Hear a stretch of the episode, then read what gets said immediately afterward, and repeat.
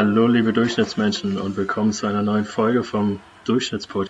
Heute wieder mal nicht mit Florian. Stattdessen habe ich eine wundervolle Gastin hier wieder mit mir. Ne? Äh, diesmal nämlich die junge Mutter Fabienne. Hi Fabienne. Hi. Bevor wir mit dem Interview anfangen und damit unsere Zuhörer dich besser kennenlernen, werde ich dir jetzt so fünf zufällige Fragen stellen, die ich so aus Google geholt habe. Ja. Gibt es einen Charakterzug deiner Freunde, den du gerne selbst hättest? Oh mein Gott, den ich selbst hätte. Einen guten? Ja, ne, einen guten. Mm, einen guten Charakter der Freunde. Mir fallen nur negative Sachen ein, aber die will ich halt auch gar nicht gerne selber haben. Also Deswegen, bei mir ist halt so, dass ich zum Beispiel negativ finde ich immer schrecklich Unpünktlichkeit und ich habe tatsächlich, ich bin selber super pünktlich, ich habe super viele Freunde, die unpünktlich sind und da kriege ich jedes Mal eine Krawatte. Aber das hätte ich natürlich nicht gerne selber. so. Oder vielleicht ein bisschen Gelassenheit dann so. Ne? Das, also es gibt ja auch Menschen, die sagen, oh, halbe Stunde ist voll cool, stört mich gar nicht, bin da voll flexibel. Dass ich da vielleicht gelassener wäre, das könnte man dann so ummünzen, aber ich hasse das, wenn Leute zu spät kommen. Ja. Gelassenheit vielleicht. Dann äh, möchte ich mich hiermit nochmal entschuldigen, dass wir 15 Minuten später angefangen haben. ja, äh, mein Gott, ne? Äh, aber ja, cool. ist, ist halt so. Aber wir ne? üben jetzt schon aber mal okay, also, gelassen. Genau, du bist, oder du, äh, genau, du probierst gelassen zu sein, ne? Wollte ich dich in die richtige Richtung schubsen. Ja, ähm, ohne dir eine Kategorie zu nennen, was sind deine Top 5? Top 5? Essen, trinken, schlafen, mal einen ruhen Tag von den Kindern, das ist glaube ich auch nicht gar nicht so schlecht. Und das Allerbeste, so ein Tag alleine mit einem Mann. Das glaube ich auch nicht, nicht verkehrt. so die Grundbedürfnisse. Also einfach so Baby, Babysitter haben, sich nicht um die Kinder scheren können. Genau. Und, äh, ja, und dabei einfach cool. so, so ideal einen schönen Abend mit einem Mann, irgendwo in Ruhe was essen, was trinken, ohne dass man jetzt auf den Deckel kriegt. Und das ist schon cool. Kann ich mir vorstellen. Gibt es denn einen Ort, den du niemals besuchen würdest? Und wieso? Besuchen? Ein Rammstein-Konzert? Weil ich das überhaupt nicht meine Musikrichtung ist. So. Also mein Mann liebt Rammstein, ich hasse Rammstein. Und das wäre so, wo ah, ich sage, da müsste man mich wirklich schon betäuben, hinschleppen und dann immer noch betäuben, damit ich da bleibe. Mhm, so, okay. also dann Konzerthalle oder zu Olympiastadion, wo Rammstein spielt. ja, okay. Gleichen Held auf sich gezogen. Also kann, kann ich gar nicht nachvollziehen, weil ich äh, habe immer gehört, dass die die Shows von Rammstein ja ziemlich geil sein sollen. Ja, mein Mann und so und Familie alle total drin, selbst meine Kinder. Und weißt du, wie unangenehm das ist, wenn dein Kind mit vier Jahren singt, ähm, ich tu dir weh oder so. Weißt du, so, und du kriegst es den Kindergärtnerinnen nicht erzählt, dass du dein Kind zu Hause nicht verprügelst, sondern dass es gerne Rammstein hört. Und das ist halt äh, wirklich schon echt kompliziert. Aber da, da diese Gespräche schicke ich dann meinen Mann und sag so, dein Thema, nicht mein Thema. Viel, viel Spaß. Genau. Ja. Du musst dich So eine kleine liebliche Engelsstimme ja. singt dann so eine Sachen, aber gut. Nächste Frage. Stell dir vor, jede Person auf der Welt würde ein Warnschild um den Hals tragen. Was würde deins sagen? Ohne Essen schlecht gelaunt. Okay. Also gib mir was zu gib, essen. Gib mir Snickers genau. oder was? Ja, eigentlich der Klassiker. gib mir Ohne Snickers. Witz auf der Arbeit, manchmal gibt es ja so Tage, wo man so nach so einem Meeting rausgeht und richtig, richtig schlecht gelaunt ist. Meine Kollegen wissen schon, dass sie mir Schokolade auf den Platz legen müssen und schon ist meine Laune besser. Wirklich. naja. Die müssen immer so ein, äh, so ein Snickers ja. in der äh, hier Arschtasche ja, haben. Damit ich wieder wenn irgendwie sie, gutmütig zu dir bin. Ja, wirklich. okay, cool, Alter. was, und die letzte Frage jetzt. Äh, was ist das Beste an Regen? Äh, es gießt die Blumen und also die Wiesen so, man muss halt selber nicht seinen Garten wässern. Ist super, spart super viel Geld. okay, du, du siehst natürlich rational. Ja. Also sehr cool. Also gerade ja. als Mensch, der einen Garten hat und äh, jedes Mal sein äh, hart verdientes Geld da in den Garten pumpt. War Regen ist super, ist halt aber selten, ne? Ich stelle mir auch vor, sag ich mal, dass es mit Kindern, sag ich mal, blöd ist, äh, Regen zu haben, weil die sicherlich dann rausrennen alles wird nass. Oh, das, solange sie rausgehen, ist super. Auskleiden. Also wenn sie rausgehen, ist das so, super. Aber wenn sie drin sitzen den ganzen Tag und dann sich irgendwie langweilen, das ist doof. Aber es gibt ja nie das falsche Wetter, nur die falsche Kleidung. Genau, okay. Cool. So, jetzt, jetzt kennen dich unsere Zuhörer einfach schon ziemlich gut. Äh, bevor wir ins richtige Interview starten, wollte ich nochmal an unsere Zuhörer, die das Format nicht kennen, ein bisschen so erzählen, wie, wieso wir das überhaupt machen. Ähm, wir wollen hier so normale, in Anführungszeichen, Durchschnittsmenschen vorstellen, die vielleicht manchmal äh, Durchschnitt der Gesellschaft untergehen. Äh, wir wollen sie fragen, wo sie damals angefangen haben, wo sie heute stehen und alles, was dazwischen passiert ist.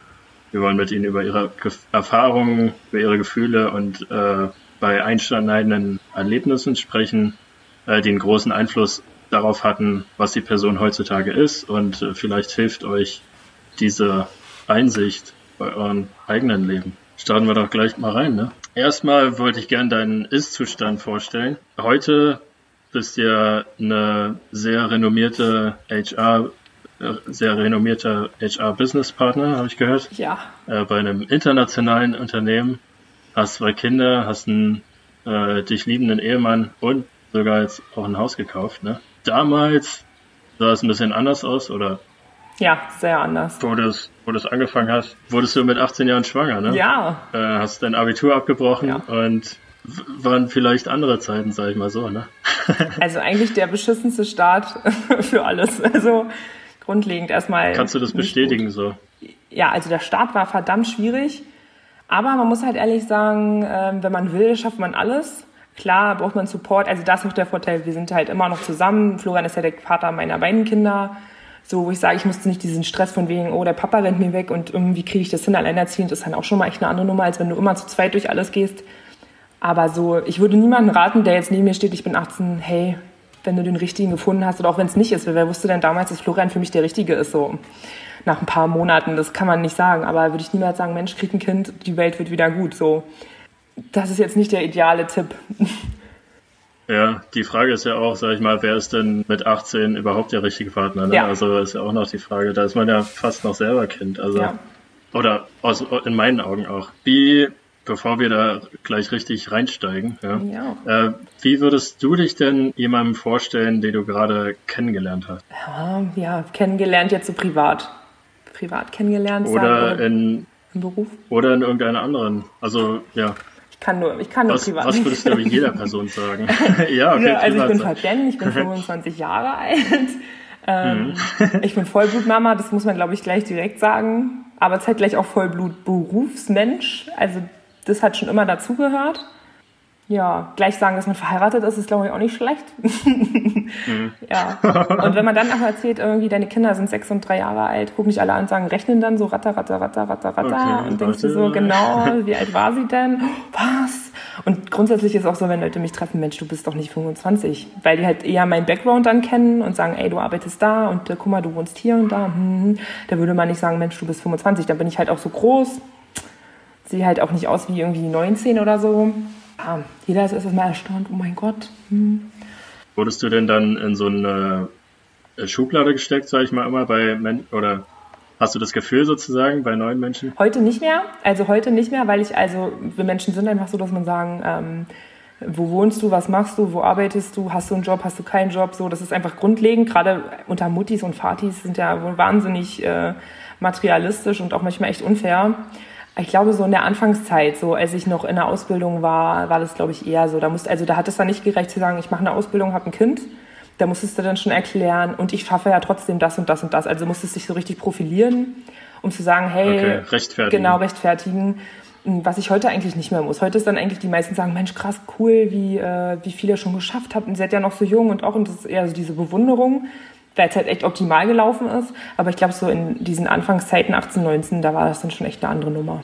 Da muss man richtig dann kämpfen und, sag ich mal, sich nichts von anderen sagen lassen und so. Ja, naja, und vor allem auch nicht auf das Hören, weil ich meine, klar ist man noch irgendwie so diese Teenie-Mom, also ich war jetzt nicht irgendwie das Jahr, mein Kind hat den Vormund oder so, ich war schon von Anfang an, ich war 18, ich konnte machen, was ich wollte mit meinem Baby, ich habe mich auch um mein Kind gekümmert, alles super, wir waren ja auch von Anfang an zusammen in der Wohnung, alles super, aber man hat halt immer, gerade wenn man dann in der Kita trifft, man manchmal Mamas sind dann schon irgendwie Mitte 30 und dann gucken die dich an und sagen, hey, die bringt ihr Kind aber nicht mit einem Auto zur Kita, weißt du, so, ja, Oh, die kann sich nicht mal ein Auto Genau, leisten. ja, genau, so und so, so, mal ehrlich, so, so denkt man ja heute dann auch. Also man passt sich dem ja so ein bisschen an, ne?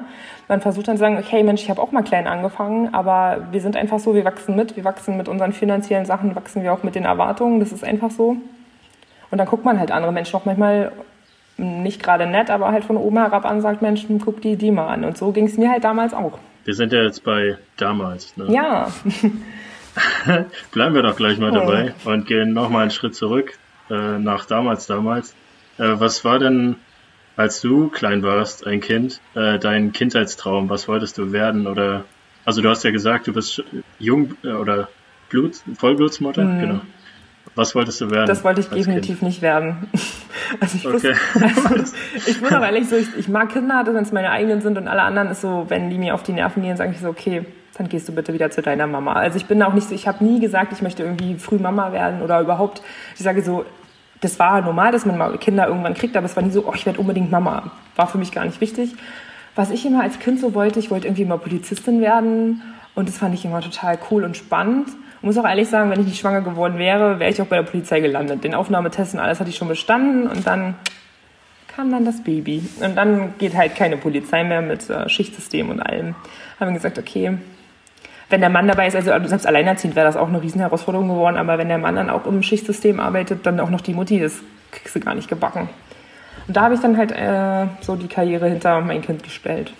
Also war das dann sozusagen deine Entscheidung, als das Kind dann kam, sag ich mal, dass äh, du gesagt hast, okay, Polizei ist gar nichts für mich? Also gab es da irgendwie vielleicht noch andere Alternativen, wo du sagst, ja, okay, ich habe jetzt ein Kind, wäre es möglich, irgendwie in, ja. ähm, in die Verwaltung zu gehen? Nee, für mich war immer, dass ich gesagt habe, ähm, ich brauche so einen 9-to-5-Job, der nur von Montag bis Freitag ist, kein Wochenendarbeit. Es gäbe sicherlich spannendere Sachen, als Rechtsanwaltsfachangestellte zu lernen. Aber war damals wirklich, wo ich gesagt habe, Menschenanwalt hat nur von Montag bis Freitag, der hat vernünftige Bürozeiten, das lässt sich integrieren. Ich musste mich immer so ein bisschen auch an Florian richten, der hat eine frühe eine Spätschicht. Ich gesagt habe, Mensch, wenn der da ist, muss ich, äh, kann ich arbeiten gehen, wenn der in seiner Nachtschicht, äh, Spätschicht ist, kann ich eben nicht arbeiten, das funktioniert halt nicht. Mm. Und Anwalt, muss ich ehrlich sagen, ist so eine, als grundlegende Ausbildung gar nicht verkehrt. Da kommst du auch nachher nochmal zum Zoll rein, und ich bin ja auch noch jung, dass ich sagen kann, hey, meine Kinder, wenn es richtig gut läuft, ne, wenn die so 10, 15 sind, kann ich auch immer noch sagen, gut, dann gehe ich halt zum Zoll in die Verwaltung, weißt du? Also, und wenn die aus dem Haus sind, bin ich 40. Das ist ja noch kein Alter. Klar, für den Zoll dann noch ein bisschen alt, aber äh, man kann ja auch schon vorher sich umorientieren, wenn man das dann noch möchte. Also das ist ja auch, wie die Zeit geht. Aber ich wollte dann einfach wirklich nur so einen Verwaltungsjob und Rechtsanwaltsfachangestellte ist super solide. Du lernst was fürs Leben, das ist auf jeden Fall nicht schlecht. Du hast Struktur, das war mir immer ganz wichtig, Struktur zu haben. Ja. Besonders, ja, bei einer Rechtsanwaltschaft, da hast du dann Ahnung, wie solch das, das Rechtssystem ja. funktioniert und so weiter, ne? Äh, genau, du hast ja, also meine nächste Frage wäre eigentlich gewesen halt, was deine Pläne kurz vorher, bevor du schwanger geworden bist, äh, waren, also dein Plan war eigentlich äh, Polizei, Schichtdienst, äh, Streife. Ja. Oder? Ja, erstmal so richtig die Spannung. Das bringt mir dann so einen Job, wo ich nur im Büro sitze. Dafür brauche ich nicht zur Polizei gehen. Gerade wenn man noch so jung ist, da will man ja was erleben. Und dachte, das war das. Also muss ich auch ehrlich sagen, auch oft wenn Kollegen, so wenn man das so als man unterhält sich ja und dann sagen die Mensch, da hättest du gut reingepasst. So. Weil ich bin auch so ein neugieriger Mensch. Ich bin so einer, der so mit Menschen auch gut kann und manchmal auch schon Sachen mitbekommt, obwohl die noch gar nicht gesagt wurden. So. Das ist ja nicht verkehrt, aber ist jetzt auch nicht verkehrt, das jetzt zu haben, mein Gott. Dafür habe ich Montag bis Freitag, Wochenende kann ich in meinen Garten gehen. Ja, genau. ja. Und du musst dich auch nicht um, ja, sag ich mal, irgendwelche Traumata oder ja. so kümmern. Das ja. ist ja auch gut. Und das ist auch mit Kindern. Also ich stell mal vor, es ist im blödesten Fall passiert was, wenn du da im Einsatz bist. Ne? Also kann ja auch, und das halt, wenn mir dann was passiert, wenn ich irgendwie Ende 30 bin, na mein Gott, dann sind meine Kinder erwachsen. Die werden sich zwar trotzdem nicht freuen, aber dann ist es was anderes, als wenn ihre Mama mit irgendwie ein, zwei Jahren verloren haben. So.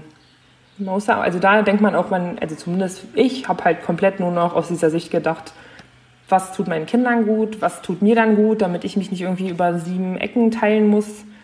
Was funktioniert dann auch noch in der Beziehung? Man darf das ja auch nicht vergessen. Man kann ja nicht sagen, okay, Florian, mir ist jetzt alles egal, ich kümmere mich jetzt einfach nur noch um mich und du machst dann mal dein Ding. Das funktioniert ja auch nicht. Ja, muss man alles so ein bisschen in Einklang bringen. Bevor wir da ein bisschen weiter ein, einsteigen, als du festgestellt hast, dass du schwanger geworden bist, ne?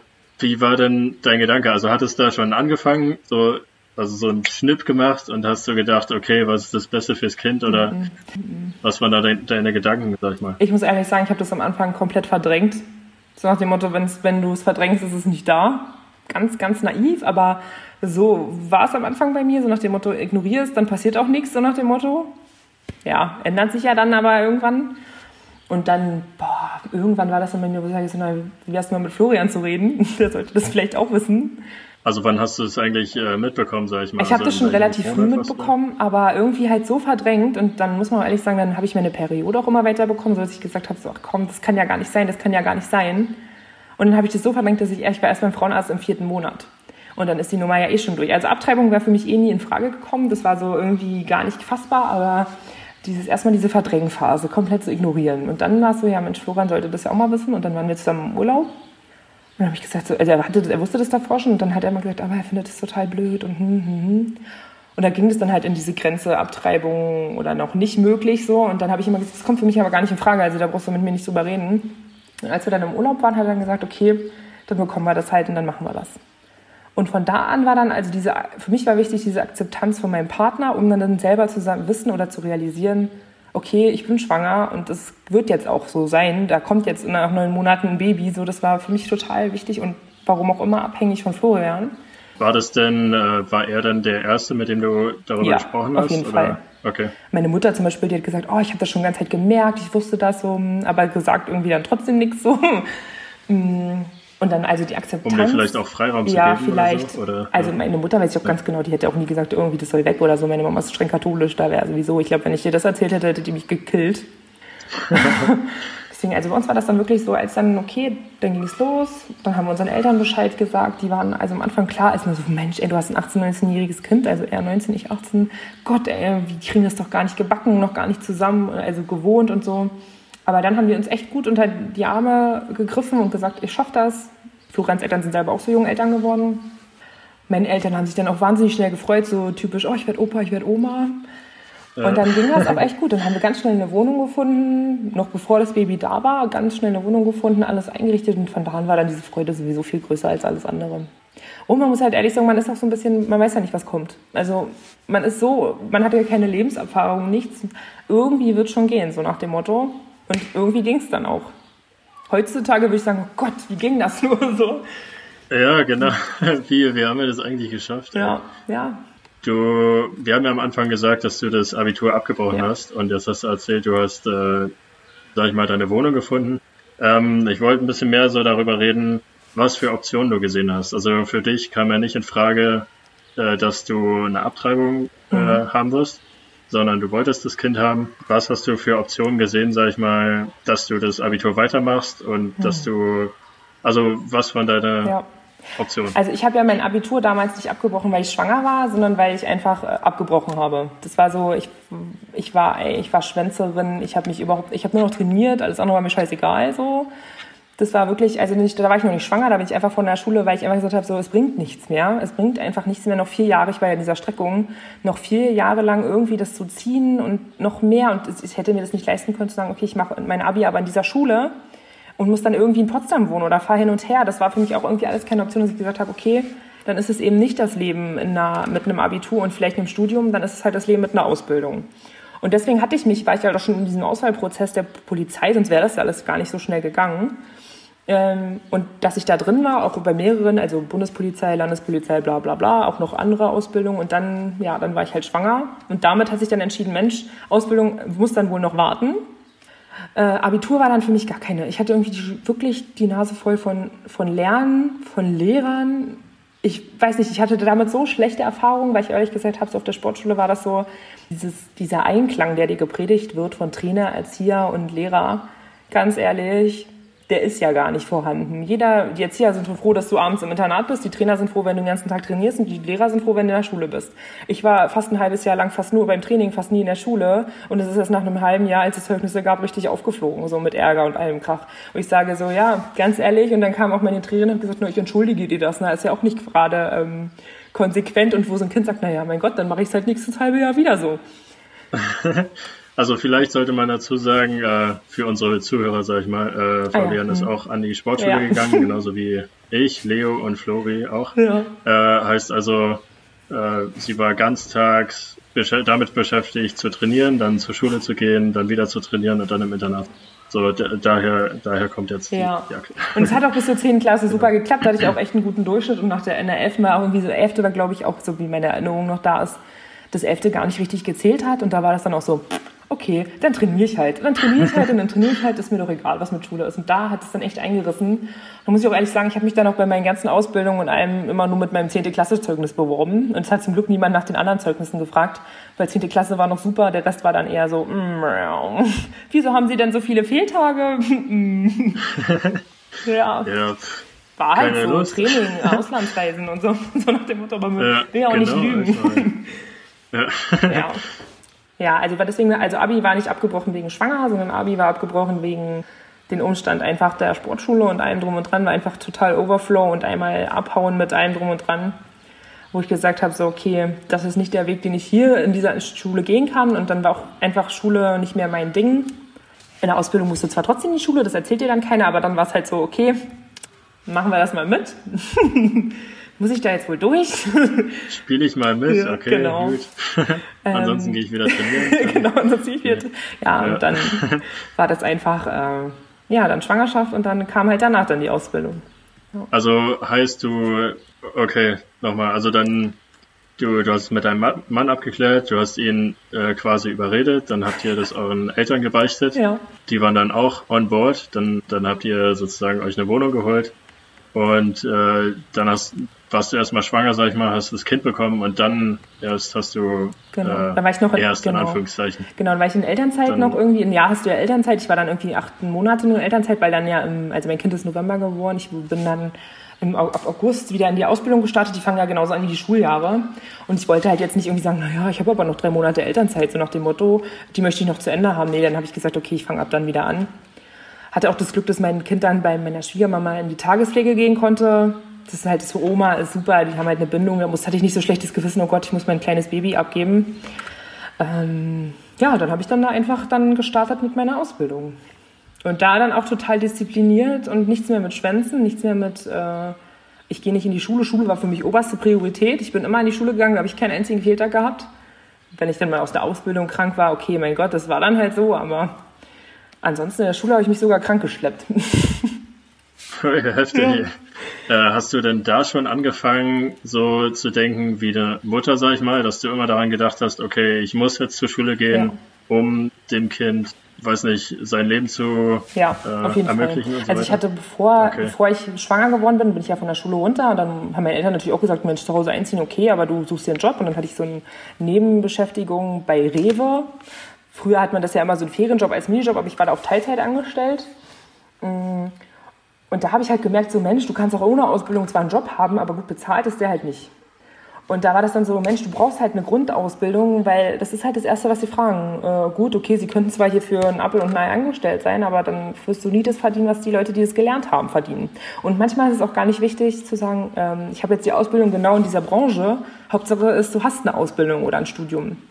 Was es dann am Ende ist, du kannst dann alles lernen, aber das Erste ist, die gucken, was hast du für einen Ausbildungsstand und dann, wenn du halt nichts hast, heißt es ja, Mensch, du hast ja gar nichts gelernt. Eine Sache zu Ende gemacht, hat sie nicht geschafft, so nach dem Motto. Und deswegen war das für mich wichtig, eine Ausbildung bestehen, das war auch verdammt hart, weil du als Rechtsanwaltsfachangestellte ausgelernt schon war nicht wenig, wahnsinnig wenig verdienst, aber in der Ausbildung richtig, richtig wenig. Wo ich, wo ich manchmal echt dachte, so, und für den Mist stehe ich hier auf, arbeite 40 Stunden ohne Witz und dann sind auch die Kolleginnen alles nur Frauen und ich so, mein Gott, die haben auch mal einen guten, mal einen schlechten Tag so. Aber da war ja. das dann wirklich Zähne zusammenbeißen und durch. Die haben ihr Snickers nicht bekommen. Nee, die haben der hat auch keinen Snickers mehr geholfen.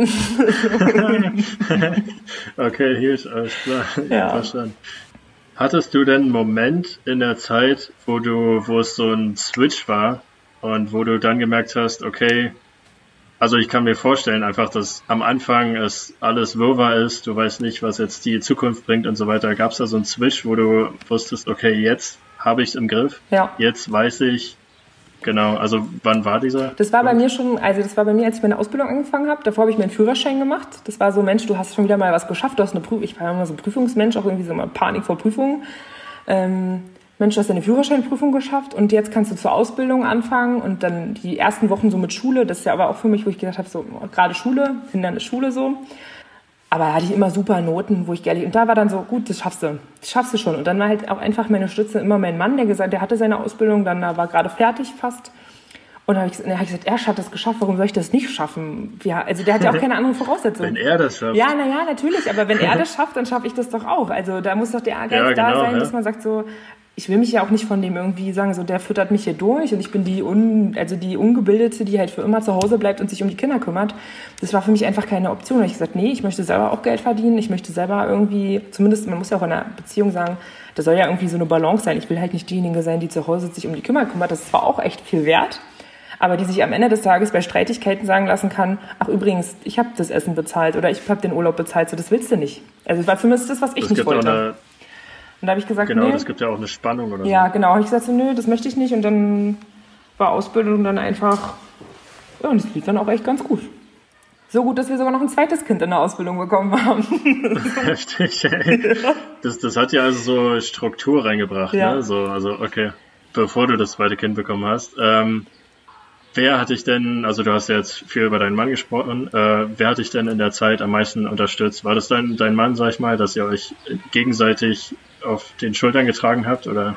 Also am, wirklich am meisten unsere Eltern und da muss ich sagen, meine Eltern am meisten. Das war wirklich für uns immer die größte Stütze. Die haben immer gesagt, wenn es irgendwo eng wird, finanziell oder gefühlsmäßig, kommt zu uns. Wir sind für euch da. Wir wissen ja, wie eng sowas ist. Wir waren damals älter als ihr und hatten trotzdem auch manchmal Probleme. Die waren immer da und da muss ich auch ehrlich sagen, auch rückwirkend so, das kann man auch nicht mehr gut machen eigentlich. Das muss man, also vielleicht im Alter, dass man sagt, Mensch, die sind jetzt mal auf unsere Hilfe angewiesen, aber das kann man, so wünscht man sich das von seinen Eltern, dass die eigentlich wirklich in jeder Lebenslage, und bei uns war es auch bei mir zumindest, guck mal, ich habe mein Abi abgebrochen, nicht die Wunschvorstellung eines Elternteils, äh, dass die dann trotzdem sagen, Mensch, ähm, wir sind da für euch und wir helfen euch immer und überall, wo es geht. Und das haben sie auch wirklich eingehalten, muss man ehrlich sagen. Ja, also klar, Beziehung, aber halt die Eltern wirklich. Und bei mir, ich hatte nie, also Freunde, also Freunde muss ich ehrlich sagen, wir sind immer viel umgezogen in meiner Kindheit. Dadurch habe ich halt nicht diesen so, meinen Sandkastenfreund oder so habe ich nicht, weil wir einfach viel zu viel umgezogen sind. Und von der Sportschule muss man eigentlich sagen, das sind alles so irgendwie Zweckgemeinschaften gewesen. So, man war halt irgendwie befreundet, weil man halt den ganzen Tag miteinander gehangen ist und den ganzen Tag trainiert hat und den ganzen Tag miteinander war. Da hat man immer in der Zeit dachte man, Mensch, man ist wie Bruder und Schwester oder so. Aber ist man nicht. Sobald die Wege auseinandergehen, so ein, zwei Jahre tun schon und dann und dann ist auch bei mir dieser spezielle Effekt, meine Interessen sind anders als einfach die von den anderen. Die anderen studieren noch oder machen dies und das und ja, die interessiert das nicht, ob ich sage, Mensch, mein Kind hat heute den ersten Zahn bekommen, ja toll für dich, so. Das ist einfach die Interessen, die, der eine Weg ging halt dann da lang und meiner ging dann einmal eine ganz andere Kurve da lang. Du stehst schon mitten im Leben und die anderen. Die ja, heute schon. Heute, heute wirklich schon. Ja. Heute muss ich sagen, so, bin ich eigentlich ganz dankbar, weil ich mir manchmal so denke, Mensch, wenn ich mir meine so Klassenkameraden, Freundinnen oder so angucke, ich mir so, gut, die studieren immer noch so, ne? Und die wohnen immer noch irgendwie, wenn es richtig blöd läuft bei Mutti oder müssen noch Mutti fragen, kann ich in Urlaub fahren und so, kann ich sagen, nee. Ich habe meinen Mann, ich habe meine Kinder, ich habe ein Haus, ich, ich habe meinen Job, ich kann selber entscheiden, was ich mir kaufe, wann ich mir was kaufe, ich weiße. Da bin ich dann echt ganz froh und sage so, eigentlich super gelaufen. Klar, werden, werden die ganzen, die studiert sind, mich irgendwann überholen, wenn die sagen, cool, ich habe den und den Job, den würde ich nie kriegen. Aber aktuell Stand kann ich sagen, finde ich das nicht schlecht. Du hast das Ganze einfach zehn Jahre früher. Ja, weißt du? ja. Also. Und dann habe ich auch dann zehn Jahre, also vielleicht sogar 20 Jahre früher, meine Kinder wieder aus dem Haus und kann eine coole Oma sein. Weißt du, so und bin eigentlich das, noch gar keine Oma. Genau. so Na, das, das, haben sich äh, vielleicht deine Eltern ja, auch gedacht, weißt du? Und dann kommst du mit dem Kind. Ja, guck mal, meine gerade ausgezogen oder gerade volljährig und dann. Und dann, äh, die sind, ja. meine Schwiegereltern waren Anfang 40, als die Oma und Opa geworden sind, weil die selber auch so früh Eltern geworden sind. Und, aber es ist voll cool, weil die können halt mit den Kindern alles machen, die können mit denen in den Freizeitpark fahren, die können rutschen, runterrutschen. Unsere Omas, so die Klassiker mit grauen Haaren, die waren schon gebrechlich, als wir auf die Welt gekommen sind, gefühlt. Genau, ja. ja. auch wieder wahr. Ja. Genau, die haben da auch nochmal was von. Ja. Äh, so, was würdest du denn, so abschließend zu deinem ersten Kind, äh, und was würdest du denn Menschen raten, die genau in derselben Situation sind, waren oder sind wie damals, wie du damals? Mhm. So. Also ich würde sagen, lass dich nicht unterkriegen, aber du musst was für, für dich und dein Leben tun und für dein Kind. Nicht zu Hause rumsitzen bleiben und sagen, okay, der Staat bezahlt schon alles, macht er nicht. Du musst halt selber, wenn, um am Ende sagen zu können, okay, ich will meinem Kind was bieten, musst du deinen Arsch hochkriegen und losgehen und äh, was draus machen.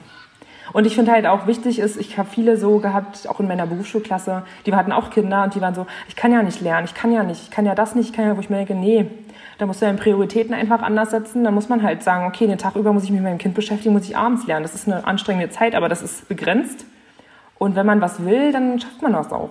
Und das muss man eigentlich sagen, das schafft wirklich jeder. Wir haben angefangen mit einem ganz, ganz kleinen, kleiner Wohnung mit irgendwie 400 Euro im Monat, wo du, wo ich mir heute frage, so, boah, das gebe ich in der Woche manchmal aus, wo ich mir denke, wo ist das Geld hin, so, ne? Aber ähm, da haben wir einen Monat mit ausgehauen und das hat funktioniert. Also, wenn man möchte, geht alles so, das würde ich halt auch irgendjemand sagen, der halt schon schwanger ist. Wenn, er, wenn ich den mit 18 treffe, wenn jemand ist, der 18 mir erzählt, ich möchte gerne Mama werden, würde ich sagen, Schätzchen, überleg dir das nochmal, wirklich. Ich erzähle dir mal meine Story. Es war am Ende, weil man ist ja kein Negativbeispiel. Ne? Also ich kann ja schlecht sagen, oh, ich bin dann heroinsüchtig geworden und irgendwie unter der Brücke gelandet. Nee, das ist nicht passiert. Aber ähm, ja. trotzdem ist es halt auch nicht leicht gewesen. Das darf man halt nicht vergessen. Wenn man zurückguckt, vergisst man ja auch so negative Sachen. Aber ich glaube, in manchen Situationen war es halt auch echt hart. Man sieht auch äh, in Anführungszeichen nur die positiven ja. Sachen. Aber ich denke, ja. ja ich ich habe mir auch, apropos, weil du das erwähnst, äh, ich habe mir eine Statistik angeguckt, wie viele Mütter es denn gibt, die jünger als 20 Jahre alt sind. Und äh, da gibt es so eine europäische Statistik, die besagt, dass 2018 1,4 Prozent aller neuen Mütter äh, unter 20 Jahre alt waren. Also bist du sehr deutlich äh, oder bist du sehr deutlich äh, unterm Durchschnitt oder überm Durchschnitt. Ja, je nachdem, wie man die Studie auslegt. genau, ja. Aber fand ich interessant. Ich hatte echt gedacht, dass es mehr ist. Aber äh, ja, heftig. Ja. Und du, du hast es gut geschafft, weißt du? Also ja, ist auch echt. Wirklich gut, aber halt, das hätte ich halt damals so nicht gedacht. In, also in der Situation, man, man denkt halt auch irgendwie nicht langfristig. Man denkt so, okay, jetzt den Schritt abschließen. Das ist aber auch, glaube ich, nicht verkehrt. Ich glaube, das ist auch vielleicht so dieses Geheimrezept, dass man sagt so, was juckt dich jetzt in zehn Jahren oder in fünf Jahren? Das ist noch so weit weg. Da klar jetzt erstmal den nächsten Schritt sagen, okay, ich mache jetzt erstmal den Führerschein, ich kriege erstmal mein Baby ein bisschen groß, dass ich das sagen kann, okay, ich kann das weggeben, also in die Kita tagsüber und dann versuche ich eine Ausbildung zu machen. So, naja, also das hört sich so negativ an, weggeben, ne? aber dass ja, man sagt, okay, ich kann das weggeben. Naja, aber so, dass ja. ich sagen kann, okay, ich kann ruhigen Gewissen sagen, okay, mein Kind geht's gut und ich kann es abgeben und ohne, dass ich jetzt irgendwie auf Arbeit sitze und heule, weil es meinem Kind so schlecht geht. Und dann immer so einen Schritt nach dem anderen. Und so sind wir eigentlich auch vorgegangen. Wir haben gesagt, Florian hat seine Ausbildung ab, abgeschlossen, dann habe ich meine abgeschlossen, dann habe ich mir einen neuen Job gesucht, dann haben wir zwischendurch noch zweimal geheiratet. So immer so kleine Etappen. Das fehlt jetzt so, weil jetzt hat man irgendwie fast alles erreicht. Jetzt ist nur noch, wo man sagt, okay, ich bilde, weiter, bilde mich weiter, irgendwie die Kinder kommen in die Schule. Das sind aber so Sachen, die dauern noch ganz schön lange und das hat halt gar nichts mit dir zu tun außer eine Weiterbildung, aber sag mal, okay, mein Kind kommt automatisch in die Schule, das ist auch so und so lange hin, dann kommt eine Kommunion, so eine Sachen, aber das sind halt große Ziele, die ganz weit weg sind. Das fehlt mir jetzt so ein bisschen, wo ich sage, das war vorher immer so mein, mein, mein Tun, gucken, was kommt als nächstes und das erreichen.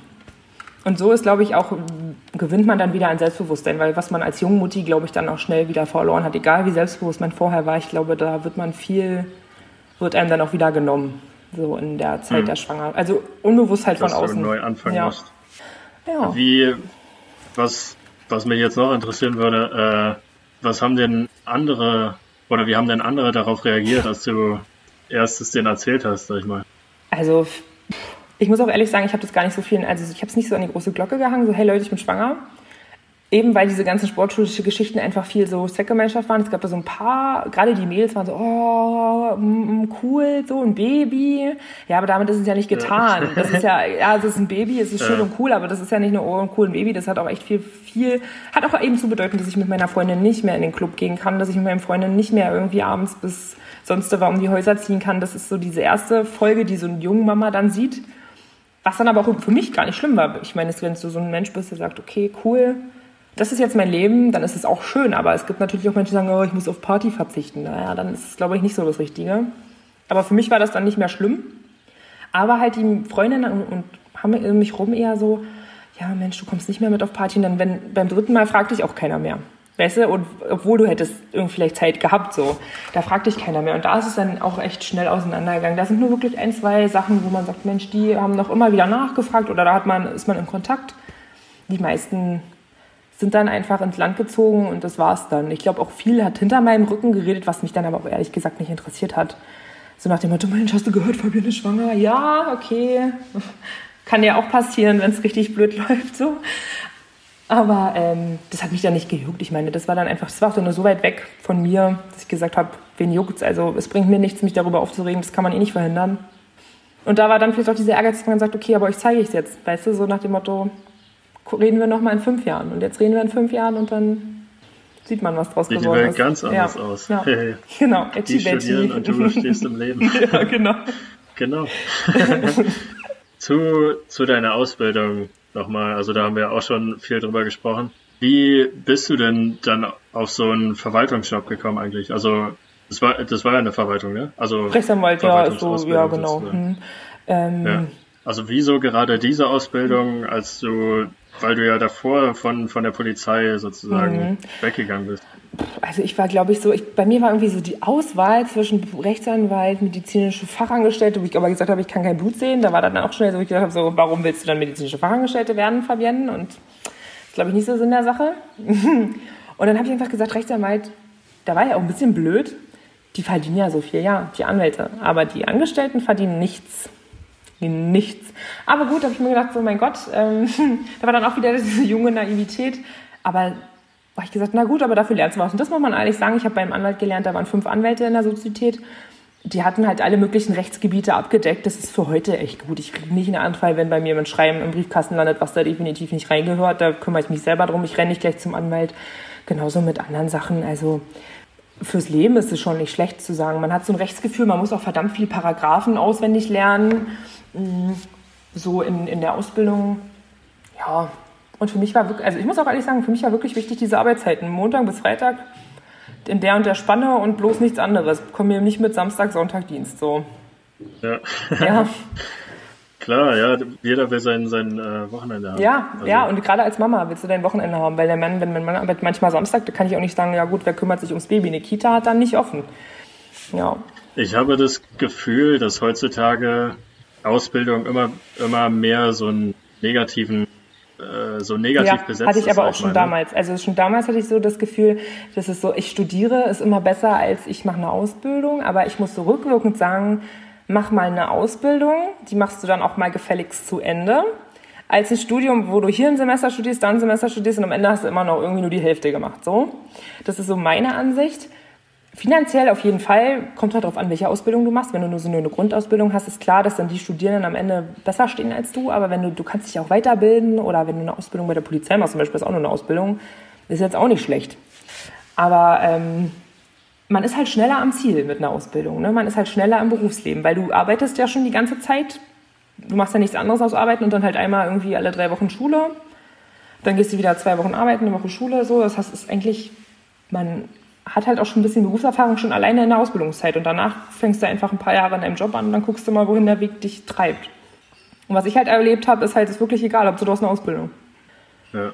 Also meistens kommt ja, glaube ich, auch der Druck halt von den Eltern, dass ja. die sagen, ja, hm, willst du nicht doch lieber studieren gemacht, oder so. Das ist der erste Spruch. Wofür hast du ein Abi gemacht, wenn du gar nicht studierst? So. also so, so ein Schwachsinn. Ja, ähm, ja mein, also ich bin eigentlich auch der Meinung, dass wenn man keine Lust hat auf Abitur, dann soll man doch abbrechen und Ausbildung machen. Ja. Wenn, weil, weißt du, also das ist doch auch okay. Also, ja. Und wenn man dann merkt, okay, ich möchte jetzt doch noch irgendwie was in die Richtung machen, dann kann man ja immer noch studieren. Das ist ja kein Problem. Ja. Dann also, kannst du auch immer noch ein Abi nachholen. Und bei vielen Studiengängen ist es ja auch so online, dass du sagst, okay, äh, wenn du schon so und so viel Berufserfahrung in den und den Job hast, kannst du das ja anrechnen lassen. Dann musst du manchmal sogar Glück und musst nicht mal ein Abi machen. Also das ist ja alles so, kommt ja darauf an, was man machen will. Klar, wenn ich Arzt werden will, da brauche ich jetzt nicht mit einer Ausbildung kommen, da brauche ich ein, Studi äh, brauche ich ein Abi und ein Studium, Punkt. Aber ähm, ja, man muss halt, ich glaube auch viele wissen heutzutage eh noch gar nicht nach der Schule, was sie überhaupt werden wollen. Und ich glaube, da ist so dieses, ähm, also das ist, finde ich, ist immer so dieser Fehler oder nicht Fehler, aber dieser, dieses Risiko, dass wenn ich nach, der, nach dem Abi mache ich nochmal so Work and Travel, dann gehe ich nochmal hier studieren und dann mache ich nochmal so das und das. Aber am Ende habe ich irgendwie drei Jahre verschwendet und habe nichts gemacht. So, und habe nichts, wo ich mein, da steht zwar in meinem Lebenslauf, ich habe ein Jahr Work and Travel gemacht, ich habe ein Jahr das Semester studiert, ich habe ein und so. Aber das ist halt immer noch, und am Ende sagt ja dann der Recruiter, der vor dir sitzt, und was sind sie jetzt? Abitur. Weißt du so, Abiturient. Na, danke schön. Drei Jahre haben sie verschwindet. Jemand anderes, der einfach sich mal, also hinsetzt und zum, auch über dieses schlechte Bild der Ausbildung, was, was ich komplett Quatsch finde, sich hinsetzt, drei Jahre zu Ende, macht es dann aber schon weiter als derjenige, der halt erstmal sich so ein bisschen gefunden hat. Und man kann sich ja auch noch eine Ausbildung, heißt ja, sagt ja keiner so, Mensch, du musst jetzt Rechtsanwaltsfachangestellte dein ganzes Leben lang machen. Sagt ja keiner. Also war auch sag ich mal, der, der Gedanke, Studium zu machen, für dich auch gar nicht nee. da, sondern du wolltest nur eine Ausbildung Ja, also für mich war auch eigentlich schon immer klar, also selbst bei der Polizei, gut, da hätte mir das, ein Studium mal nichts gebracht, aber ein Abi hätte mir einen gehobenen Dienst gebracht. Ähm, aber für mich war Studium irgendwie schon relativ schnell klar, will ich gar nicht. Schon auch, also schon, in, schon bevor die 10. Klasse war, wo ich gesagt habe, so, Studium interessiert mich eigentlich eher weniger. Und dann war halt auch dieses, diese Sache, ich spreche mein Abi ab. War für mich persönlich jetzt nicht so dieses riesen Oho. Das kam dann mit dem Schwangersein. Oho.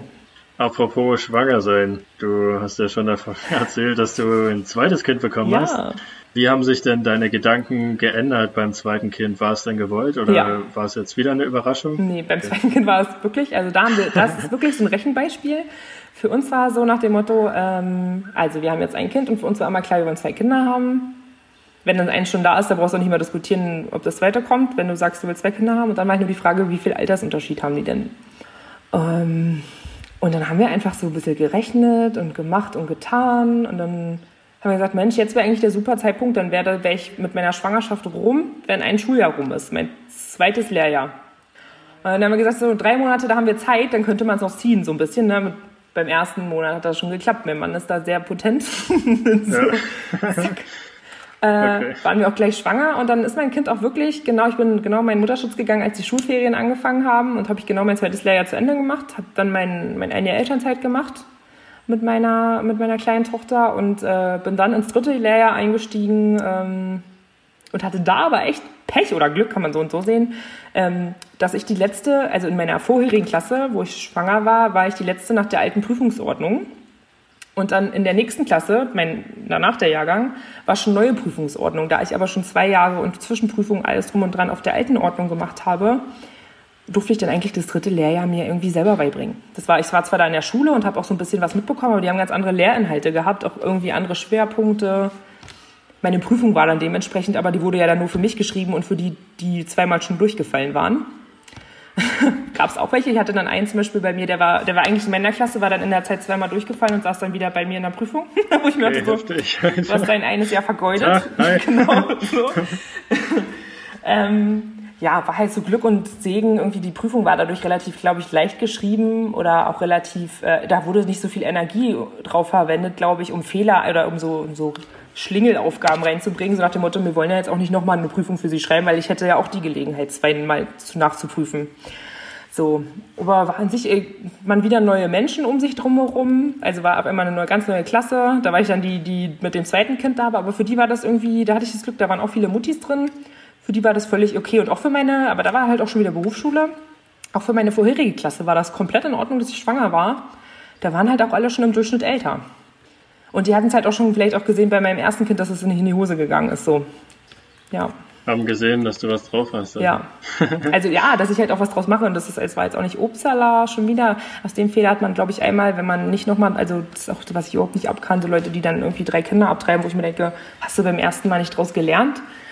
Also wann waren, sag ich mal, deine Gedanken zu dem Kind und äh, in deinem Kopf, während du schwanger geworden bist, sag ich mal, einfach nur strukturiert und ja. ihr habt das ausgerechnet, wann ist der richtige Zeitpunkt und so weiter. Also ja. und dann halt gleich im ersten Monat geklappt. Und dann muss man aber auch ehrlich sagen, war auch diese Schwangerschaft eine ganz andere. Bei, bei Leonie habe ich halt dadurch, dass die so, also meine große, dadurch, dass die so lange, ähm, naja, nicht, also so lange, dass ich sie halt nicht so wahrgenommen habe oder sie irgendwie weg, also so nach dem Motto ignoriert habe, ähm, in der Schwangerschaft, ähm, habe ich auch, die ist ja heute vom Charakter so, dass die sich oft so wegduckt und weg so und viel auch mit sich machen lässt oder so ein bisschen schüchtern ist. Und die Kleine, da war man immer noch halt schwanger. Man konnte mit der Brust rausgehen, man musste nicht sein Babybauch verstecken, man war irgendwie ganz anders. Und das ist auch im Charakter von meiner Kleinen. Die ist so eine Hau raus, los und man merkt das richtig so, das kann alles Zufall sein. Aber ich finde so, das würde zumindest eine Erklärung sein, weil in den Schwangerschaften habe ich mich auch ganz unterschiedlich verhalten. Interessant. Ja. Heißt also, dass das Kind wirklich vielleicht in deinem Bauch hören könnte, wie du dich nach außen gibst und ja, so weiter. Genau, oder, oder dass ich halt einen Baubauch zum Beispiel immer versteckt habe, ganz lange, den ich halt bei der Kleinen nicht, da bin ich, oh, ich bin schwanger, super, wir sind schwanger, cool, so, ne? Und das merkt man, also das kann alles, wie gesagt, kann das Zufall sein, aber irgendwie vielleicht auch nicht. Vielleicht kriegt man seine Kinder auch schon da, weiß man halt nicht. Kannst du so zusammenfassend sagen, was dir das erste Kind beigebracht hat? Leonie, ne? Mhm. Und was dir das zweite Kind beigebracht hat, sozusagen? Ja. Selber als Weisheiten?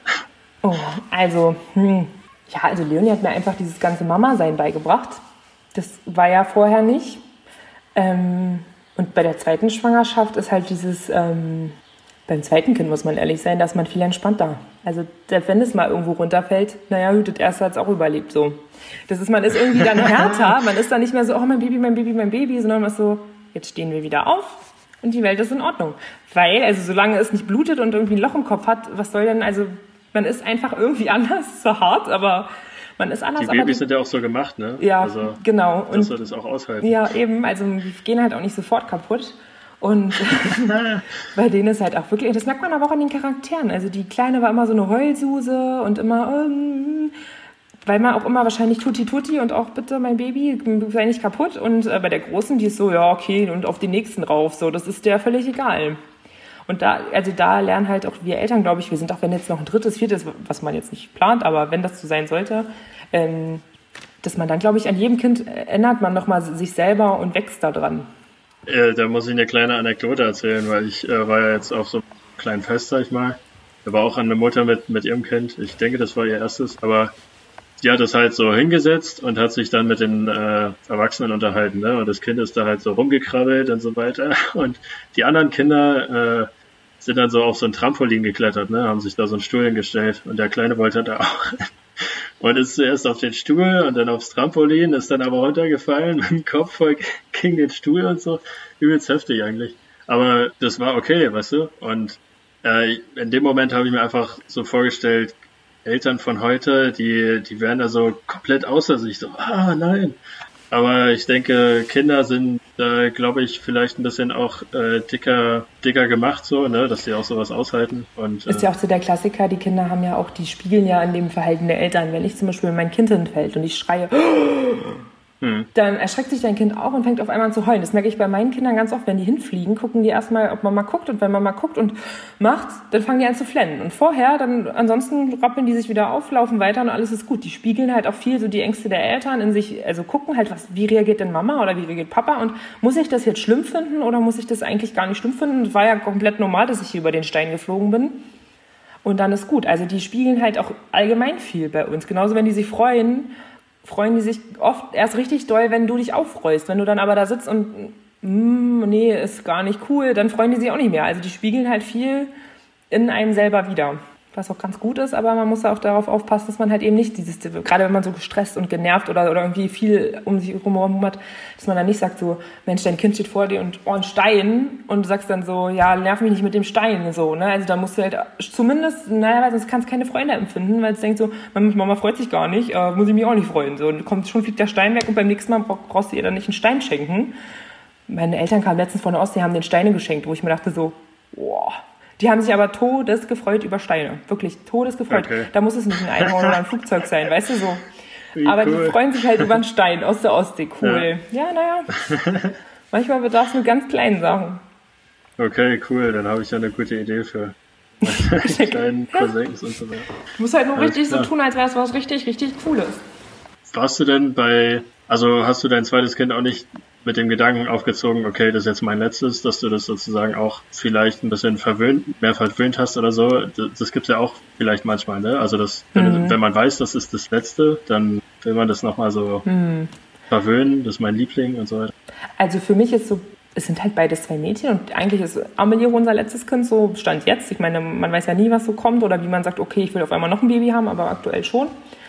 Und ähm, ich muss aber ehrlich sagen, ich glaube, ich habe Leonie mehr verwöhnt. Also ich glaube, ich habe die Große mehr verwöhnt irgendwie, weil ich immer, das war halt mein Ein und Alles und das war halt meine Beschäftigung und ja, Amelie, die ist halt, da muss man auch ehrlich sagen, man kann ja auch die Kleine nicht so verwöhnen, wenn dann die Große daneben sitzt und denkt sich so, was ist denn hier los? So, ne? Ähm, klar kriegt die, also die kleinen Kinder haben ja immer den Vorteil, also die kleinen Geschwister, die kriegen immer viel schneller was, die kriegen mehr als die Großen, weil sie irgendwie dann das Spielzeug haben sie ja schon von den Großen, dann kriegen sie etwas Neues, Teureres, als das erste Kind bekommen hätte. Und muss man eigentlich sagen, bei uns halt auch der Unterschied viel krasser. Als wir damals Leonie großgezogen hatten, wir gar kein Geld. Und jetzt sieht es halt ganz anders aus. Da tut uns das halt nicht weh, wenn man mal irgendwie so ein Elektroauto kauft, wo man vorher gesagt hat, da hätte man drei Jahre für sparen dürfen. So. Ja, aber ich glaube, also da ist auch, glaube ich, auch so, Mutti sind bei Söhnen, glaube ich, eher so dieses, oh, mein Baby, mein kleiner Junge. Und das vermisse ich auch manchmal echt, wenn ich so in der Nachbarschaft nur Muttis habe, die haben Jungs und die sind dann so, oh, meine Mama, meine Mama. Und ich denke mir so, oh, meine Kinder sind wirklich so, mein Papa, mein Papa, weißt du, mein Papa ist der König und äh, Mama ist halt die, die kocht, so nach dem Motto. Okay, klasse. Ja, wirklich komplett Papas Kinder. Ähm, ja, aber ist halt so, was soll man machen?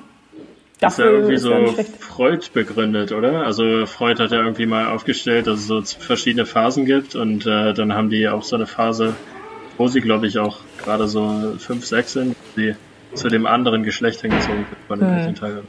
Bei uns ist komplett, komplett Papa-Kinder. Also Mama war eigentlich noch nie so. Wenn sie mal krank sind, sind sie bei Mama und oh, kuschelig und so. Aber ansonsten sind die komplette Papa-Kinder, was aber auch nicht schlimm ist. Dafür ist der Papa halt auch ja, viel auch arbeiten, halt in Schichten. Dadurch haben sie ihn auch nicht immer. Ja, und zum Schimpfen ist er dann trotzdem da. Weißt du, ist jetzt so der Klassiker, auf Mama wird nicht mehr gehört. Wenn Papa dann einmal nur komisch guckt, okay, alles ist gut. Ja. Okay. Das können wir ja selber auch, ne? so. Ja, klar, können wir das. Eigentlich wird ja die Fragerunde äh, zum Ende hin des Podcasts gemacht, aber ich denke, das ist ja jetzt, äh, da wir das so ein bisschen abschließen und ich jetzt über deine Karriere dich ausfragen möchte, würde ich das jetzt gerne mal vorziehen und mhm. dir Fragen aus der Community stellen zum Thema Mutter. Mhm. Da ist die erste Frage, was ist denn die größte Angst als Mutter? Dass deinem Kind was passiert oder dass dir was passiert? Also ich glaube, schlimmer, ich habe ja beide Kinder per Kaiserschnitt bekommen und beim zweiten Kind war ja schon ein Kind da. Da habe ich wirklich Angst gehabt, dass mir jetzt bei diesem Kaiserschnitt was passiert und ich dann nicht mehr da bin. Und dass ich mich halt nicht mehr um meine Kinder kümmere. Es war nicht, weil ich da nicht mehr da bin, sondern einfach, dass ich mich nicht mehr um meine Kinder kümmern kann. Und genauso, wenn die mal was richtig Blödes passiert ist, irgendwie mal richtig irgendwie am Kopf gestoßen oder mit Krankenwagen abgeholt oder so, dass du dann denkst, oh Gott, du hast nicht aufgepasst richtig, was totaler Blödsinn ist. Du kannst nicht immer aufpassen, aber dass du denkst, oh Gott, wenn die jetzt behindert ist oder wenn irgendwas ist, ne? Das ist so die schlimmsten Gedanken. Und ich glaube, das ist auch in der Schwangerschaft, was mich bei der ersten, da war ich total naiv und also zu jung, um zu realisieren, das und das kann passieren. Bei der zweiten habe ich ja fast im Dreieck gesprungen. Bei jeder Untersuchung, oh Gott, oh Gott, oh Gott, oh Gott, so. Äh, also beim zweiten Mal war es wirklich schlimmer. Ich ja. dachte, es wäre andersrum. Nee, beim zweiten Mal war, weil du halt schon wusstest, was kommt, weil du weißt, mhm. was ganz genau, was manches zu bedeuten hat, manche Anzeichen zu bedeuten haben, was eine Untersuchung passieren, also was da, wenn es richtig blöd läuft, was da rauskommen kann, das wusstest du beim ersten Mal gar nicht. Also ja, also wirklich die größte Angst ist, dass dir oder deinem Kind was passiert. Die zweite Frage. Denkst du, du hast dein Leben bzw. Möglichkeiten in Anführungszeichen verloren, weil du es jetzt mit deinem, äh, weil du es jetzt deinem Kind widmen musst? Verloren nicht. Ich habe vielleicht auch vieles gewonnen und vielleicht verschoben in meinem Leben, also auf einen späteren Zeitraum verschoben. Also ich kann halt jetzt nicht sagen, ich geil, ich mache ja irgendwie mit Mitte 20 geile Fäden und gehe auf Festivals und so. Das kann ich halt einfach nicht, das geht nicht ohne dass ich mir dafür so viel Frei Freizeit irgendwo her schaufeln muss. Ähm, aber ich denke halt, das kann ich, wenn es richtig gut läuft in meinem Leben, glaube ich, auch später noch nachholen. Und, Sicherlich. Ja. Und ich denke halt jetzt aktuell ist es halt so, ich sage, diese Kinder hätte ich ja später nicht gehabt. Also diese zwei Ausführungen gibt es ja nur einmal und auch nur zu einem gewissen Zeitpunkt. Also da kann ich, glaube ich, ganz froh sein, dass ich die jetzt habe. Die sind gut gelungen. Ja. Und die also sollte man halt das auch, auch gar nicht so hm? Also sollte man das auch gar nicht so pessimistisch sehen, sag ich mal, ich habe etwas verloren, sondern ich habe etwas gewonnen dazu. Ja, ja es ist gewonnen ja. und es ändert ja auch nichts. Also was bringt dir das zu sagen, okay, ich habe das und das verloren, dann lebst du halt auch immer wieder so in der Vergangenheit oder was wäre, wenn. Dazu neigen wir ja alle und das, dazu neige auch manchmal ich, dass ich sage, Mensch, was wäre, wenn der Weg anders gegangen wäre, aber das bringt halt nichts. Da konzentrierst du dich auf die schlechten Sachen und nicht auf die guten. Letzte Frage. Ob es geplant war, haben wir ja schon ausgeführt. Falls es nicht geplant war, äh, fühlt man sich bereit, die Verantwortung für ein anderes Leben zu übernehmen? man wächst da rein. Also ich glaube nicht, dass man sagt so, ja, ich bin die geborene Mutter. Also gibt es bestimmt irgendwen, der das sagt, aber kann ich mir nicht vorstellen, weil du einfach als Nicht-Mutti weißt, weißt du gar nicht, wie, was für eine Verantwortung das ist was für eine Aufgabe auch das ist. Ich glaube auch, manchmal hat man ja auch so zum Beispiel Nichtmütter auf dem Spielplatz, die dann da mit irgendwelchen anderen Kindern sind oder irgendwie mit dabei sind. Die ändern so ganz von oben herab so, Mensch, die lässt ihr Kind das und das machen oder das Kind will das und das nicht machen und bockt da gerade. Wo ich mir denke, ja, aber lass mal dein Kind, wenn es dann mal da ist, erstmal so weit sein und dann wollen wir mal gucken, wie du dann reagierst. Ja, also geboren ist man dazu sowieso nicht und ähm, man wächst in diese Aufgabe rein und wächst dann mit dieser Aufgabe. Genauso weiß ich auch nicht, guck mal, wenn Leonie in die Schule kommt und so. Das ist für mich auch ganz Neuland und mal gucken, wie wir dann damit umgehen. Das ist jetzt auch schon wieder im Sommer, ab Sommer komplette Umstellung für uns und unsere Familie. Ja. Hast du aber, ich glaube, das kann man ja auch mit dem zusammensetzen, was du, äh, worüber wir gesprochen haben, dieser Gedanke, okay, ich muss jetzt an mein Kind denken oder so, oder mein Kind kommt jetzt zuerst, ne? Und ja. ich glaube, mit diesem Gedanken kommt dann auch, okay, ich übernehme Verantwortung damit. Ja. Äh, ich glaube, genau. ohne diesen Gedanken geht es auch gar nicht, wenn man zum Beispiel Muttis hat, die sagen, nee, mir ist es wichtig, dass äh, es mir gut geht, mir ist es wichtig, dass ich das und das machen kann, dass ich meinen Hobbys nachgehen kann, dass ich die dieses ihr also ihr eigenes Wohl äh, sehr sehr extrem, also so ein bisschen mag das vielleicht gar nicht beeinflussen, aber sehr extrem über das von ihrem Kind setzen. Hm, die nehmen halt, glaube ich, eher weniger Verantwortung. Und ich glaube, dann geht das auch relativ schnell nicht gut. Weil ich meine, gerade als Jungmutti kann das immer mal passieren, dass auf einmal, wenn du, wenn du richtig blöd drauf bist und richtig, und richtig viel Scheiße baust, dass dann auf einmal das Jugendamt vor deiner Tür steht und du sagst so, hallo, völlig verkatert so und dann ist es, glaube ich, nicht so gut. Weißt, also da muss man halt dann auch mal weiterdenken und sagen, was ist, wenn andere mitbekommen, wie ich mich verhalte. Und man ist einfach als Jungmama immer, hat man immer dieses, diesen gesellschaftlichen Druck, ja, ich rufe sonst das Jugendamt so wurde zum, zum Glück zu mir nicht gesagt, aber das gibt es durchaus. Also, und gerade wenn man uns unsere Influencer anguckt, wie oft denen äh, gedroht wird, wenn du dich so und so nicht benimmst, dann rufe ruf ich das Jugendamt. Naja, und was machst du dann? Ja, ist halt immer der Druck dahinter, aber man, solange man halt mit selber in Reihen ist und sagt, ich habe alles für mein Kind getan und es ist vernünftig, es kriegt regelmäßig Essen, ich, ich gebe dem genug Liebe, ich beschäftige mich mit dem, es lernt was, naja, dann kannst du ja eigentlich auch nicht viel, mit, viel falsch machen. Genau. Ja. ja. Man wächst da rein. Ja, man wächst da rein und man, mit dem Kind ja auch. Man, jedes Kind ist ja auch gleich. Das sind ja nicht irgendwie, gibt ja keine Hand, kein Handbuch dafür, dass man sagt, oh, wenn es weint, hat es das und das oder oh, wenn es lacht, freut es sich über das und das. Nee, das sind ja alles Individuen und die wachsen ja auch mit dir. Also die wachsen ja auch an, man formt ja seine Kinder auch einfach. Ja. Dein, du hast ja sozusagen zwei, äh, also das, die eine Seite deines Lebens sind ja deine Kinder, die andere Seite deines Lebens ist die Karriere. Ähm, Du hast ja deinen ersten Job als Buckelei beschrieben beim Anwalt. Ja. Äh, was, was heißt das? Also, also warst du da nicht so glücklich? Du hast ja am nee. Anfang erzählt, okay, ich habe das jetzt äh, studiert, wollte ich sagen. Äh, ich habe die Ausbildung gemacht, weil die Anwälte ja so viel verdienen. Ähm, genau, was hast du dann beim als Arbeitender dann beim Anwalt gemerkt? Ja, dass man halt nicht so viel verdient. also in der Ausbildung schon nicht, aber dann auch später, als ich dann ausgelernt war, auch nicht. Also, naja, aber wichtig war halt für mich, meine Chefs waren gut, das waren alles Männer. Da habe ich irgendwie auch immer, also gut, es kommt glaube ich auch darauf an, wer da einfach sitzt.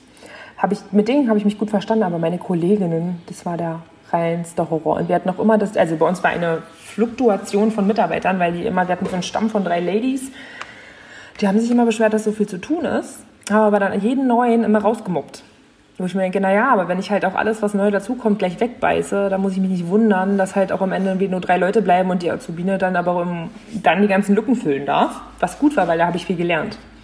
Aber ähm, es war halt auch immer mit so kleinen Kriegen verbunden und immer, ach Mensch. Und, dann war zum Beispiel mein Vorteil war, dass ich als, als Auszubildende hast du nicht diese, also wenn du ausgelernt bist, hast du, wenn ein Kind krank ist, gibt es zehn Krankheitstage, die die Krankenkasse bezahlt, die du entschuldigt der Arbeit fernbleiben darfst. Ansonsten kriegt, musst du, muss dein Arbeitgeber dich nicht bezahlen. Pro Elternteil ist das. Also 20 Tage insgesamt, das kannst du dir hochrechnen, das sind vier Wochen. Ist nicht viel, gerade mit so einem Kleinkind, was ja am Anfang ständig krank wird. So. Und bei mir ist es dann so gewesen, in der Ausbildung hast du eine komplette Lohnfortzahlung immer sechs Wochen. Also ich kann sechs Wochen auf Kind krank sein, gehe dann wieder drei Wochen arbeiten, kann wieder sechs Wochen auf Kind. Das ist natürlich ein Unmut der natürlich dazu geführt hat, dass mir jedes Mal, jedes Mal ein Riesentheater gemacht wurde, weil ich gesagt habe, so wenn mein Kind krank ist, ist mein Kind krank und ich habe dann Auszubildende, habe ich nur mal den Vorteil, ich verdiene nichts, dann kann ich aber auch diesen Vorteil ausnutzen, dass wenn mein Kind krank ist, ich zu Hause sitzen bleiben darf. So, und da war dann immer ein riesiges Theater, das war so mit die größte Knackstelle, äh, wo ich gesagt habe, so mal ehrlich, die Rechtslage ist so, was wollt, wir sind hier beim Anwalt, wir machen uns die Gesetze jetzt nicht selber, nur weil wir beim Anwalt arbeiten, das ist so und dann naja, jedes Mal neues Diskussion. Irgendwann war mir das dann schon zu doof. Da habe ich dann mit Absicht schon immer die ganzen, den ganzen Zeitraum ausgereizt. Weil ich gesagt habe, so jetzt, wenn ihr mit mir so macht, dann mache ich mit euch genauso. Dann bin, seht ihr mich dann die nächsten sechs Wochen nicht, so nach dem Motto. War zwar nicht gut, aber mein Gott, meine Ausbildung habe ich super bestanden, weil in der Schule war ich halt immer. In der Schule werden dir nämlich die Lerninhalte vermittelt. Das sind auch da, wo du geprüft wirst. Du wirst nicht in, auf der Arbeit geprüft. Ähm, da hieß es dann ja auch immer, ach Mensch, wenn du deine Prüfung überhaupt bestehst, Mensch, du bist ja auch so selten da, wo ich mir dachte, selten kann ich mir jetzt nicht vorstellen, aber gut. Und meine Aussage war dann immer, in der Schule bin ich ja. so. Ja, genau, ich mal. Ja, und äh, als ich dann nachher mit zwei mein, meine Ausbildung gemacht habe, war dann auf einmal riesen, wo ich mir dachte so, oh, die dumme Auszubildende hat es geschafft so. Und dann habe ich mir wirklich, äh, habe ich mich dann auch anstellen lassen da. Auch nur, weil einfach das Gute war, meine Arbeit war genau in meinem Ort und genau gegenüber war die Kita. Ich musste halt nicht fahren, nix. War eigentlich ideal, aber die Bezahlung war richtig mies. Und irgendwann wurde dieses, ging das auch richtig ins Mobbing, wo ich gesagt habe, da habe ich keinen Bock drauf. Und dann habe ich mich einen Monat lang beworben und bin dann da gelandet, wo ich jetzt bin. Und ich gesagt, so alles richtig gemacht, bessere Bezahlung, mehr Urlaub, flexible Arbeitszeiten. Vorher war ja auch immer feste Arbeitszeiten, da gab es ja nichts dran genau. zu rütteln. Ja, als du äh, da dann dich entschieden hast, okay, jetzt möchte ich heraus. Ja. Äh, was, was hast du denn daraus gelernt? Also was hast du gelernt, was dir wichtig war, was du bei einem Job haben möchtest und äh, ja. worauf legst du Wert? Also aber in erster Linie muss man sagen, man verdient ja Geld. Das ist ja wichtig. Man ja. geht, keiner von uns geht arbeiten, weil er gerne arbeiten geht, sondern weil er Geld verdienen möchte. Genau. Und da muss man am Ende sagen, kann ich, äh, ist das genug Schmerzensgeld, um das auszuhalten? ja, muss man ehrlich ja, so sagen. Gut, ja. Äh, wenn es das nicht ist, mach es nicht weiter, weil es gibt, also was ich gelernt habe, so es gibt überall Jobs. Es gibt wirklich, wenn du in irgendeiner, es gibt überall Jobs, es wird überall gerade, es ist nicht so irgendwie wie 2000er, wo irgendwie jeder froh sein durfte, einen Job zu haben. Wir haben wirklich gerade mehr Jobs, als überhaupt irgendjemand machen kann. Ähm, und bei mir war wirklich, ich war abgeschlossen. Für mich war das so, ich bin ich, bevor ich meinen Vertrag unter, ich hatte einen, den letzten Tag, also ich hatte meinen Vertragsuntersch, also mein Bewerbungsgespräch in der jetzigen Firma und einen Tag vorher bin ich schon aus der Kanzlei raus, habe meine ganzen Sachen mitgenommen und die haben sich schon gewundert, was macht die denn hier? Weil ich mir sicher war oder so nach dem Motto, wenn ich diesen, wenn ich diesen Job jetzt nicht kriege, ist es mir egal, dann weiß ich auch nicht. Ich, ich war so abgeschlossen damit, ich wollte da einfach nicht mehr hin, wo ich gesagt habe, ich habe da meine Ausbildung gemacht, ich war da dann insgesamt, ich habe ja auch in meiner Elternzeit habe ich da ja auch Manager gejobbt, so, ne? Also es war ja alles super. Aber es war einfach so drüber, dass ich gesagt habe, so jetzt reicht es mir auch, das ist jetzt genug. Es war eine schöne Zeit, ich habe da viel gelernt, habe ich auch beim Chef so gesagt, ich habe viel bei ihm gelernt, danke dafür, aber das ist es einfach nicht wert, die Bezahlung ist es nicht wert und das, was hier abgeht, ist es auch nicht wert. Ja, und auch heute, wir haben, dadurch, dass ich ja noch im gleichen Ort wohne, äh, trifft man manchmal, manchmal alte Kolleginnen und die sagen, Mensch, du hast das Beste gemacht, hier wegzugehen. Wo ich sage, ja, ja. Ohne Witz habe ich auch. Ich kann auch rückblickend ja. sagen, Mensch, das war der größte Fehler meines Lebens. Nee, war wirklich das Beste, was mir hätte passieren können. Ich habe da meine gute Ausbildung gemacht, aus, im guten Hause, das ist ja auch wichtig. Und mhm. dann zack, die Bohne weg. Also, also ist das auch der einzige Grund, sag ich mal, also oder der ein, äh, das einzige, was dir wichtig ist bei einer Anstellung, das Geld oder gibt Nein, es auch noch also es ist wirklich wichtig, Arbeitsklima, das finde ich alle das A und O.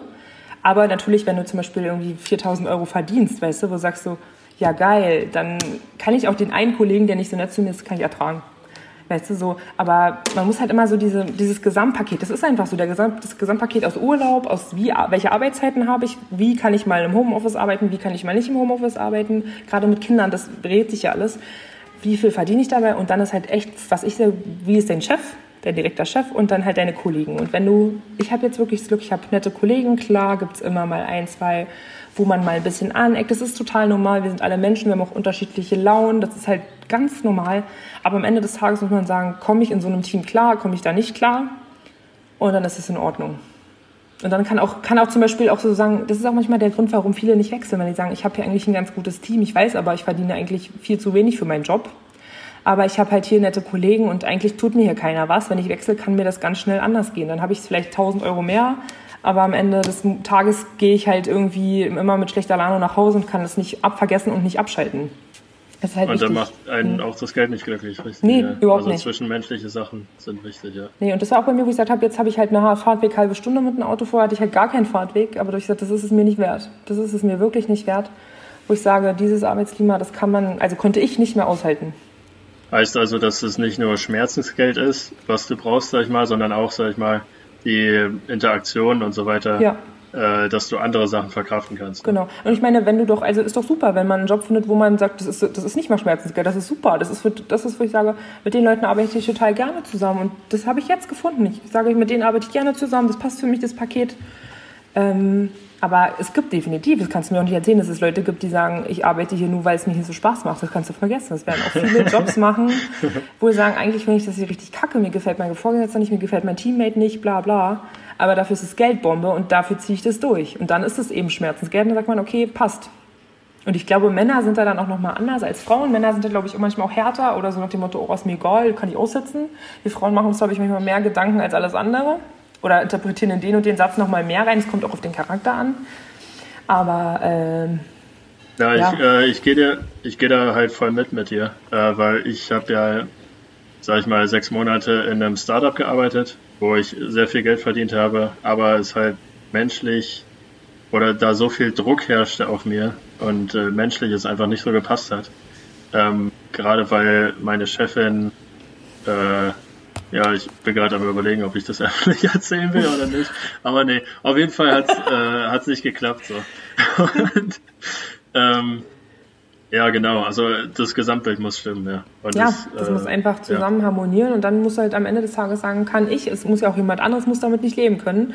Nur du musst damit leben können und da braucht dir auch keiner reinreden und sagen, Mensch, aber der Job ist nicht so cool. Und du sagst, aber für mich passt das alles und das, ich kann damit leben, ist das alles gut. Aber solange nur eine Komponente oder zwei sich verrücken und du sagst so, nee, damit komme ich nicht mehr klar und damit möchte ich nicht mehr klarkommen, versuch dir was Neues zu suchen da ist dann aber halt auch wichtig, dass man immer im Hinterkopf hat, es kann auch schlechter werden. Es wird nicht immer alles besser, es kann auch noch deutlich schlechter werden. Außer du hast gar nichts mehr zu verlieren. Genau, nee, ja. bei mir war zum Beispiel so, mein Gott, das Gehalt war richtig grottig, der Urlaub war Minimum, äh, die Arbeitszeiten waren halt richtig fix, da gab es auch kein Homeoffice oder so. Und ja. ähm, die Kolleginnen waren kacke, wo ich gesagt habe, so, da war alles schlecht, nur das einzige Gute war der Fahrtweg, wo ich gesagt habe, na mal ehrlich, da vier gegen eins, da können wir rechnen, das macht halt gar keinen Sinn. Ja, genau, richtig. Ja. Ich denke, junge, junge Menschen äh, gucken auch eher aufs Geld, weißt du, und nicht Klar. auf die anderen Sachen. Und äh, es ist wichtig, halt denen auch mal zu zeigen, okay, es gibt noch andere Sachen, auf die man Wert legen sollte. Ja, halt Geld ist halt wirklich nicht alles, nee. Und Geld ist auch so schnell Absch weg. Abschließend, so, weil unsere Folge schon überlang ist. Wahnsinn. Ja. Aber hat auch sehr viel Spaß gemacht mit dir zu. Total interessant alles. deine, deine Erfahrungen und so weiter ja. zu erfragen. Ähm, abschließend, willst du unseren Zuhörern noch irgendwas auf den Weg geben, sag ich mal, was dir einfällt? Mm, ich möchte sagen, dass man sich nicht verbiegen soll für gar niemanden. Das ist es nicht wert. Du machst, also es, man, man tut sich selber dabei nicht gut, wenn man anderen versucht zu gefallen. Ähm, und am Ende einfach zu sagen, immer wieder kleine Ziele stecken, diese erfüllen, steigert enorm das Selbstbewusstsein und am Ende wird das schon irgendwie werden. Wir sind am Ende eh alle nur irgendwie Schachfiguren von da ganz oben. Und wie es kommt, klar können wir viel selber beeinflussen, aber ob uns dann ein ganz schlimmer Unfall passiert oder sonst was, können wir leider gar nicht steuern. Wir können halt nur etappenweise versuchen, das Beste daraus zu machen. So ist meine Ansicht. Sehr schön gesagt. Sehr schön gesagt. Äh, danke, Fabian, dass du Zeit hast und dass du zugewilligt hast, dieses Interview zu führen. Ähm, Voll gerne.